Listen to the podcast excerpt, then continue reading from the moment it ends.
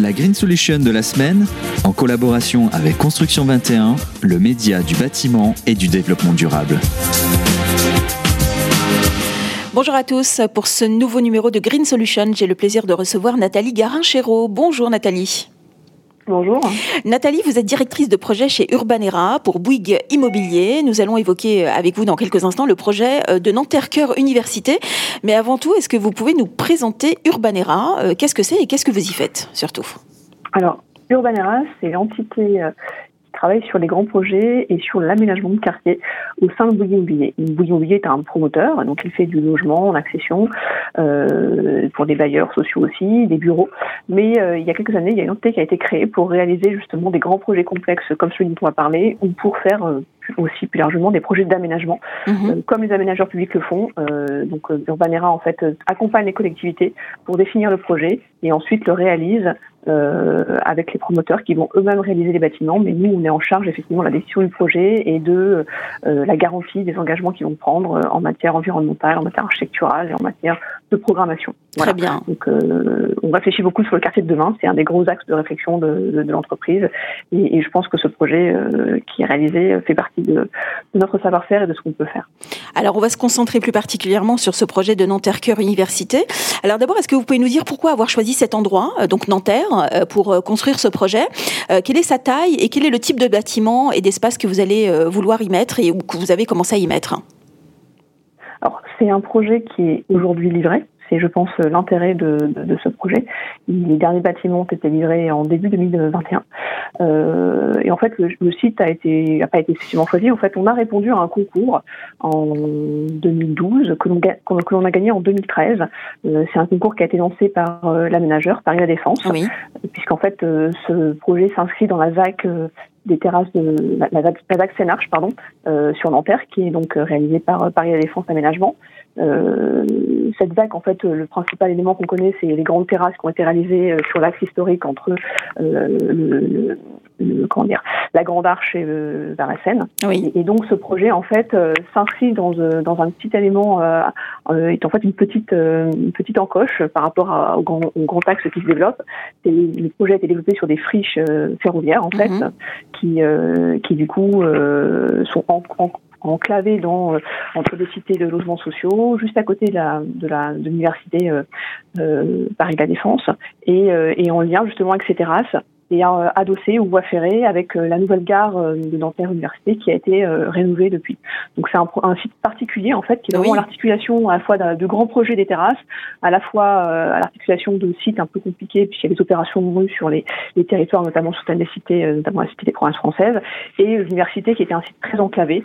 Donc il y avait effectivement du coup ce site-là à vocation qui est coincé, à vocation effectivement à, à, à retrouver effectivement des liens et articuler ces différents espaces qui sont Oui, donc ça veut dire que le territoire était plutôt euh, morcelé et que vous avez eu envie de, ou un besoin de créer le lien, hein, je crois, entre tout ça. Hein.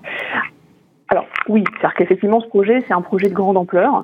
Euh, euh, ce projet, c'est un quartier unique de plus de 75 000 mètres carrés de surface de plancher qui comprend euh, des logements, plus de 500 logements, des bureaux. Il y a, il y a deux gros programmes de bureaux euh, Green Office qui font 27 000 mètres carrés de surface de plancher. Il y a des commerces, des équipements de loisirs. Mmh.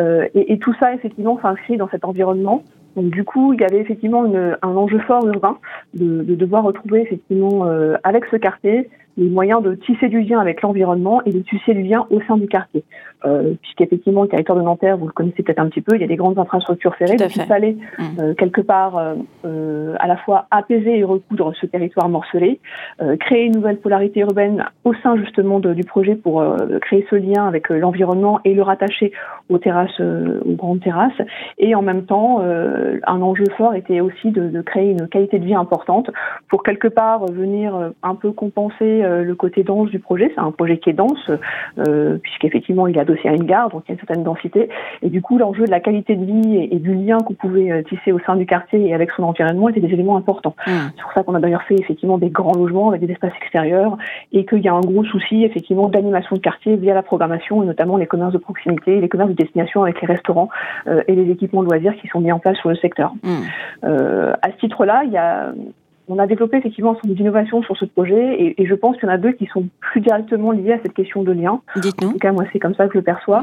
Euh, la première est assez originale, je pense. C'est le projet a bénéficié d'une démarche artistique tout au long de sa réalisation. C'est-à-dire qu'effectivement, euh, à la fois dans les phases de, de chantier, euh, mais aussi euh, il y a un leg aujourd'hui de trois œuvres dans l'espace public du quartier qui, qui, qui, resteront et qui, sont, qui seront remis à la ville in fine. il y a effectivement ce, ce, travail qui a été fait et notamment dans la phase de chantier, le, il y a eu beaucoup de travail participatif qui a été mis en place. Alors on a eu un AMO qui a travaillé, qui nous a aidé, qui est cultivé la ville, qui a du coup associé les écoles, les associations, mmh. les habitants des quartiers voisins pour justement, dans le cadre d'œuvres éphémères d'abord, mais aussi il y a une œuvre définitive qui a travaillé aussi sur ce côté participatif, associer les gens, euh, leur permettre effectivement de s'approprier un lieu qui était au départ un no man's land, hein, il n'y avait, rien, c'était une friche, il y avait tout à euh, faire, donner une image positive. Mmh. Exactement, et du coup aussi les amener à aller sur le site, à comprendre le site et à créer du lien entre eux. Je pense que cette démarche elle est assez importante et aujourd'hui les œuvres qui sont léguées participent aussi d'une forme de lien et d'une identité qui, euh, qui, euh, qui, on l'espère, sera un élément important du, du, du quartier. Alors qu'on a des œuvres qui permettent effectivement d'identifier ce quartier et auxquelles certaines personnes, euh, c'est vrai que celles qui ont participé à la démarche artistique sont pas forcément celles qui aujourd'hui habitent le quartier, mais en tout cas il y a des, il y a des riverains qui, euh, qui ont participé, des enfants euh, qui dans les écoles voisines qui ont participé et qui du coup se rappellent bah, ce qu'elles ont pu, euh, comment elles ont pu participer à cette démarche. Et aujourd'hui, elles verront encore des œuvres, parce qu'il y a quelques œuvres éphémères qui sont encore visibles, et les œuvres définitives qui sont là. Donc ça, c'est le premier élément qui, je pense, est un peu original et qui en même, en même temps amène effectivement euh, l'art dans la ville comme un élément euh, structurant, identitaire et, et, qui crée du lien. Et il y a un autre élément qui, qui, qui aussi participe de cette question de, de lien. Le site est, est coupé par des infrastructures ferroviaires. C'est-à-dire qu'au sein même de, de l'emprise sur lequel on travaille, on a un certain nombre d'ouvrages ferroviaires qui, qui viennent couper le site et notamment on a un tunnel RATP qui euh, coupe la première tranche du bâtiment qui est côté terrasse du reste de l'opération. Et sur cet ouvrage, euh, qui est plutôt un élément de rupture, on est, à, on est, on a fait en fait un grand jardin euh, qui d'une part contribue aux objectifs environnementaux, notamment à, la biodiversité qu'on qu parlera tout à l'heure, mais aussi du coup accueille des jardins partagés et du coup, ce lieu qui, euh, voilà, un ouvrage ferroviaire, un lieu de rupture, devient un lieu de rencontre, puisqu'effectivement, on a ces jardins partagés qui sont entre plusieurs résidences, entre une résidence qui a été livrée dans une première phase, et puis maintenant les résidences qui ont été livrées avec du logement social, euh, de, des logements d'accession, mais sur plusieurs résidences, où effectivement les gens vont pouvoir cultiver euh, mmh. ces espaces qui leur sont donnés. On a mis en place un accompagnement, on a deux associations qui ont travaillé sur le sujet, d'abord les Nouveaux Potagers et Biobise maintenant, qui est une association locale qui a repris le relais, qui effectivement explique aux gens bah, comment euh, cultiver, euh, comment effectivement euh, s'occuper de, de, leur plantation. Et euh, à côté de ça, il y a des espaces qui ont été aménagés, notamment il y a une grande table de pique-nique et il y a eu beaucoup d'animations. Et c'est vraiment un lieu qui aujourd'hui participe de ce lien entre. Alors ça concerne pas tous les habitants, ça concerne quelques résidents sur le projet, mais en même temps, je pense que ça amène vraiment ce lien social et ça participe de, de, de tout cette, ce travail qui a été fait pour justement euh, retisser du lien et amener les gens à se rencontrer. Après, il y a l'espace public en lui-même est aussi un lieu de rencontre euh, important euh, de par les commerces et, et, par tout ce qui s'y passe. Hum. Alors justement, à l'échelle des bâtiments, vous faites appel à une sobriété exemplaire en demande énergétique. Euh, mais comment ces derniers sont, se sont-ils adaptés justement à une double smart grid?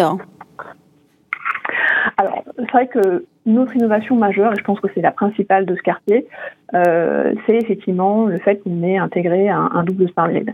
Alors, ce, ce, ce, double smart grid a été intégré dès le départ, c'est-à-dire que dès la, dès la, consultation et la réponse au concours, on était associé à Dalkia Smart Building, qui a changé de nom entre temps, mais c'était le même acteur, et qui nous a accompagnés tout au long du projet pour euh, développer ce, enfin, cette double, ce double smart grid. Alors, c'est quoi un double smart grid? C'est en fait euh, à la fois une boucle thermique euh, et une boucle électrique qui est pilotée euh, par un système numérique intelligent et qui permet effectivement de d'optimiser quelque part les consommations et la production euh, d'énergie euh, de manière effectivement à, à trouver effectivement le meilleur équilibre entre les consommations, la production et la répartition entre les différents programmes. Parce que un élément qui est important, c'est que ce double smart il est possible parce que ce projet, en fait, il est complexe et il est mix. C'est l'intensité, la, la, c'est l'importance du programme et c'est la mixité avec des, bureaux, euh, des logements, des commerces qui fait que c'est possible. Ça, c'est important de le dire parce qu'effectivement, euh, euh, on n'aurait que du logement, ce serait compliqué de le faire. Après, cette boucle de chaleur, donc qui est un élément important, elle a tout de suite été pensée comme un élément vert. C'est-à-dire qu'aujourd'hui, ce, cette boucle, elle permet effectivement de, de, répondre à des engagements qu'on a pris nous et qu'on a demandé à l'Altia de, prendre aussi, qui est de produire 60% d'ENR dans tout, ce qui concerne effectivement la consommation d'eau chaude sanitaire et de chauffage, et 40% à l'échelle des consommations globales du quartier. Donc on est quand même sur un niveau d'ambition qui est relativement important. Et puis ce qui est encore plus intéressant, c'est qu'en fait, on a une production locale de ces ENR et une consommation locale. Donc les ENR produits sur les quartiers sont principalement correspondent principalement à la géothermie. On a sous tout l'ensemble du, site euh, 90 sondes géothermiques à peu près qui descendent jusqu'à 150 mètres qui vont du coup euh, amener de la chaleur euh, qui est consommée au niveau du, projet. On a ensuite 2500 mètres carrés de panneaux photovoltaïques qui sont développés sur l'ensemble des, euh, des, programmes de bureaux euh, et qui vont du coup produire l'électricité qui est nécessaire pour justement faire fonctionner la boule de chaleur. Donc 100% d'électricité consommée sur, euh, sur place. On a ensuite de la cogénération, des packs sur eau grise et des, des, même de l'aérothermie au niveau des bureaux qui va permettre effectivement d'amener euh, des températures, un abaissement des températures au niveau des bureaux. Donc vraiment le projet a été pensé avec la boucle énergétique mmh. et en, avec une boucle très verte dès le départ. C'est un enjeu très fort et un axe d'innovation qui était vraiment majeur dans le projet. Euh, à ça, effectivement, ce qui est intéressant d'ajouter, de, de, c'est que les bâtiments, quelque part, euh, sont euh, eux aussi exemplaires. Les bureaux, qui supportent une grande partie des équipements, on va dire, euh, qui produisent des ENR, sont aussi euh, des bureaux Green Office et donc sont eux-mêmes des bâtiments qui consomment très peu d'énergie. Donc, ils produisent de l'énergie mais en consomment très peu. Et les logements sont sur des objectifs de type RT 2012-20%, qui sont effectivement à l'époque, puisque le projet, il faut rappeler que c'est un projet qui a été gagné en 2012-2013. Voilà, c'est un projet qui est un peu ancien, donc effectivement, à l'époque, c'est déjà une ambition qui était relativement importante euh, et, qui, je pense, aujourd'hui est, atteinte. Très bien. Si on, veut en savoir plus euh, sur ce projet euh, développé par Urbanera, il y a un site internet où on peut quand même le découvrir? Oui, tout à fait. On a un site internet. Alors, j'ai pas le. Bon, on le, cherche le, Urbanera sur les réseaux sociaux, on vous trouve. Hein. On a, on a un site qui a été mis à jour justement il n'y a pas oui. très longtemps. Euh, vous y trouverez aussi des choses, notamment sur la démarche artistique, parce qu'on a, on a fait un petit livre qui retrace un peu tout ça, et, euh, et l'ensemble du projet, euh, que ce soit sur les questions euh, énergétiques, que ce soit sur les questions, euh, sur les différents architectes et sur les, les grands éléments du projet, sont Parfait. développés sur ce site. Très bien.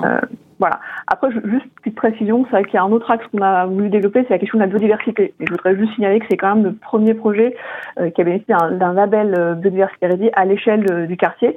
et avec la question énergétique, ce sont vraiment les deux aspects qu'on a vraiment voulu mettre en avant sur ce projet. Et, et je pense que c'est c'était assez pertinent par rapport à un site relativement dense et proche d'une gare, comme on peut l'avoir ici. Voilà. Très bien. Merci beaucoup Nathalie Garin-Chéreau. Je rappelle que vous êtes directrice de projet chez Urbanera Bouygues Immobilier. Merci encore. Merci beaucoup, c'est moi qui vous remercie. La Green Solution de la semaine, en collaboration avec Construction 21, le média du bâtiment et du développement durable.